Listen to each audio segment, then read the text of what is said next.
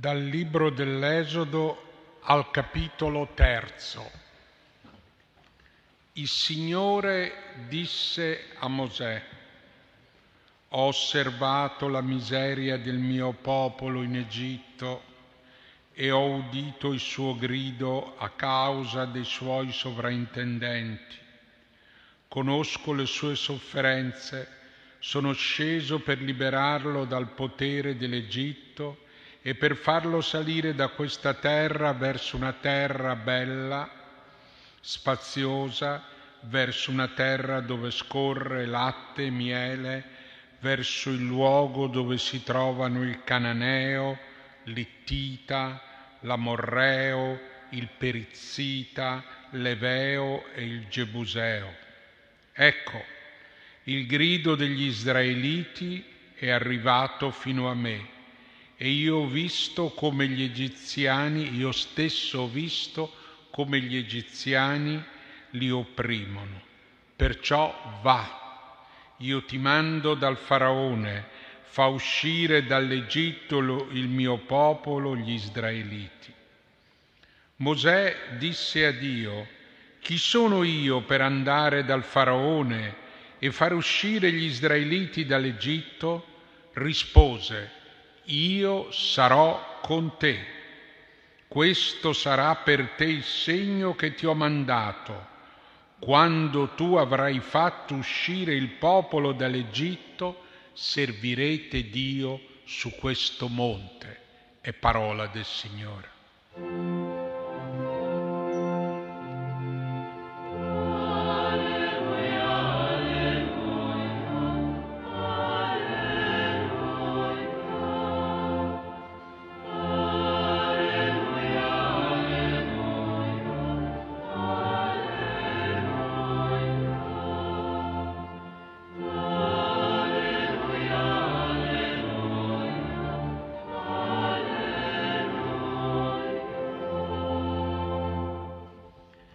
Cari fratelli e sorelle, chi erano gli uomini sottoposti a dura schiavitù in Egitto? Dio li considera suo popolo parlando a Mosè al rovito ardente, ma erano niente, erano senza identità, senza libertà, mangiavano il pane della sofferenza Dio li ascolta. Ho osservato la miseria del mio popolo in Egitto, ho udito il suo grido a causa dei suoi sorveglianti, conosco infatti le sue sofferenze. È il Signore che parla, è l'Eterno, è il Creatore del cielo e della terra, che usa però un'espressione sorprendente per lo stesso modo di guardare e di concepire Dio della scrittura ebraica. Parla come se fosse un uomo. Sono sceso per liberarlo dalla mano dell'Egitto. Ma l'Eterno scende in mezzo agli uomini? La schiavitù non è solo storia dell'antico Egitto, ma è storia recente. In questi giorni penso alla schiavitù della guerra, che riduce a niente sia i poveri che i ricchi, una dipendenza totale dalle decisioni belliche dei sorveglianti, che sono pochi ma hanno nelle loro mani il destino di molti. Il grido dei sofferenti, soffocato dal rumore delle armi, ma anche ignorato dall'egocentrismo prepotente di troppi.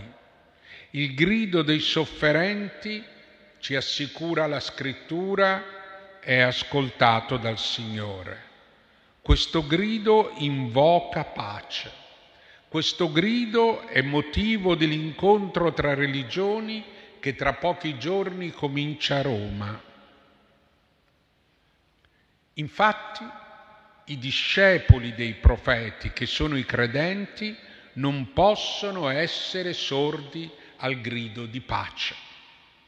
Mosè, dice la scrittura, più mansueto di ogni uomo che è sulla terra, stupito, ascolta quanto Dio gli dice sui suoi fratelli, abbandonati ormai alla disperazione.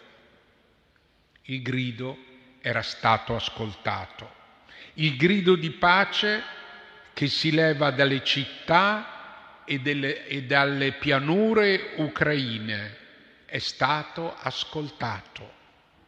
Così il grido che si leva da una terra troppo violentata come la Siria, da più di un decennio di guerra, il grido dei profughi del nord del Mozambico o dello Yemen, dimenticato dopo otto anni di guerra, il grido di quelli che soffrono.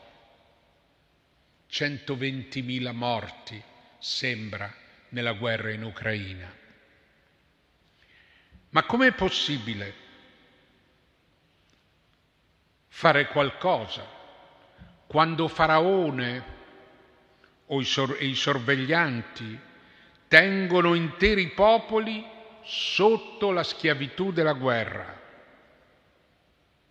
E poi le voci di pace non solo sono irrise, ma sono più deboli della logica di guerra e caratteristica della logica di guerra non è solo fare la guerra, ma è non vedere e non andare oltre la guerra.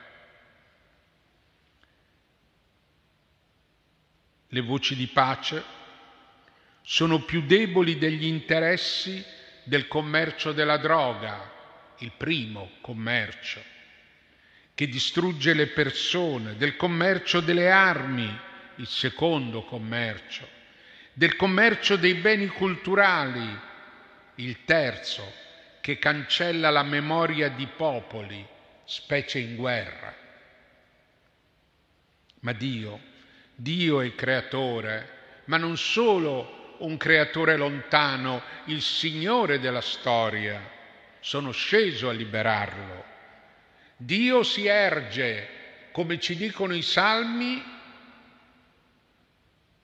di fronte agli dei, gli dei degli interessi economici. Dio si erge di fronte ai potenti della cronaca che sembrano fare storia. Parla a un esole e ne fa un profeta. Parla a Mosè Ora va, vai, ti mando da Faraone, fa uscire dall'Egitto il mio popolo. E come un vero profeta, Mosè risponde, ma chi sono io? Chi è Mosè? Chi sono i profeti? E nella nostra modestia, chi è ciascuno di noi? La risposta dell'Eterno a Mosè svela il segreto della forza di questo profeta e liberatore. Ecco, io sarò con te.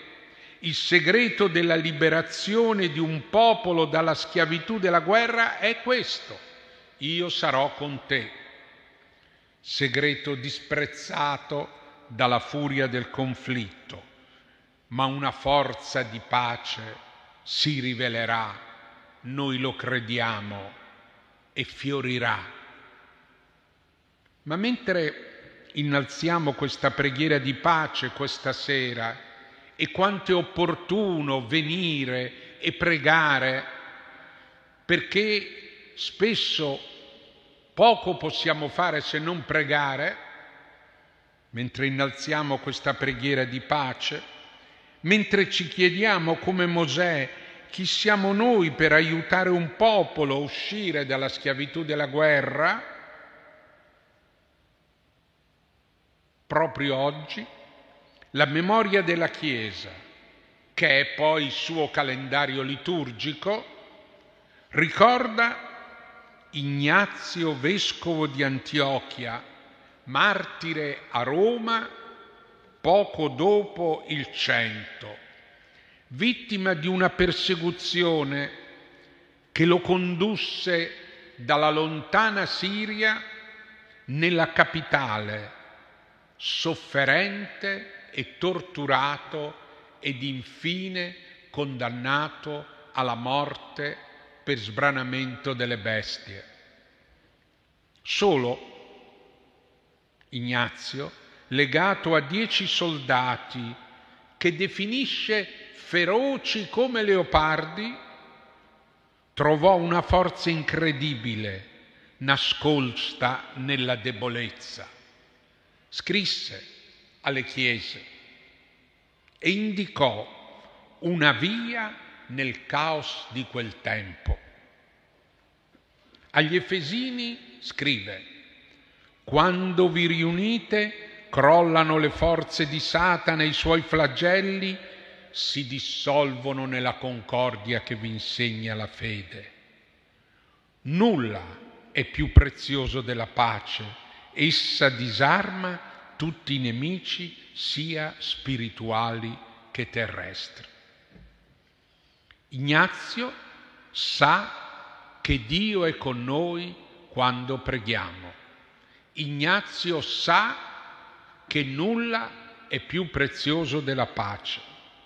Allora, accogliere il grido di pace è vivere la forza della preghiera, è partecipare alla preghiera comune, quella preghiera che fa crollare le forze di Satana ed anche come Mosè, immaginare la liberazione per un popolo prigioniero della schiavitù della guerra.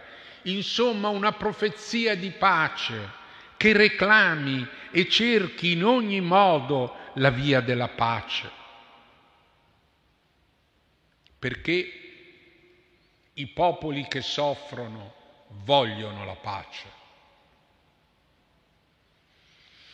Dio non condanna alcuni popoli sulla terra alla guerra, sono gli uomini insensati che li condannano e possono così a lungo schiacciare questi popoli con il gioco della distruzione e della morte è insopportabile, è insopportabile. E allora noi tutti liberiamoci dal senso di impotenza che si fa indifferenza, che ci anestetizza. Preghiamo, preghiamo con fede e insistenza, cerchiamo la pace e il bene, rinunciamo all'inimicizia. E Dio, nostro Padre, pieghi i signori della guerra, e dia pace e liberazione alla sua gente. Scenda presto a liberarvi. Intercedano tutti i santi. Voglia il Padre ricevere questa nostra preghiera nel nome di Gesù. Interceda Ignazio di Antiochia e la Madre di Dio del monastero delle grotte di Kiev una cui immagine è nella chiesa di Sant'Egidio, preghi perché venga la pace presto. E così cadranno le forze di Satana e i flagelli si dissolveranno nella concordia.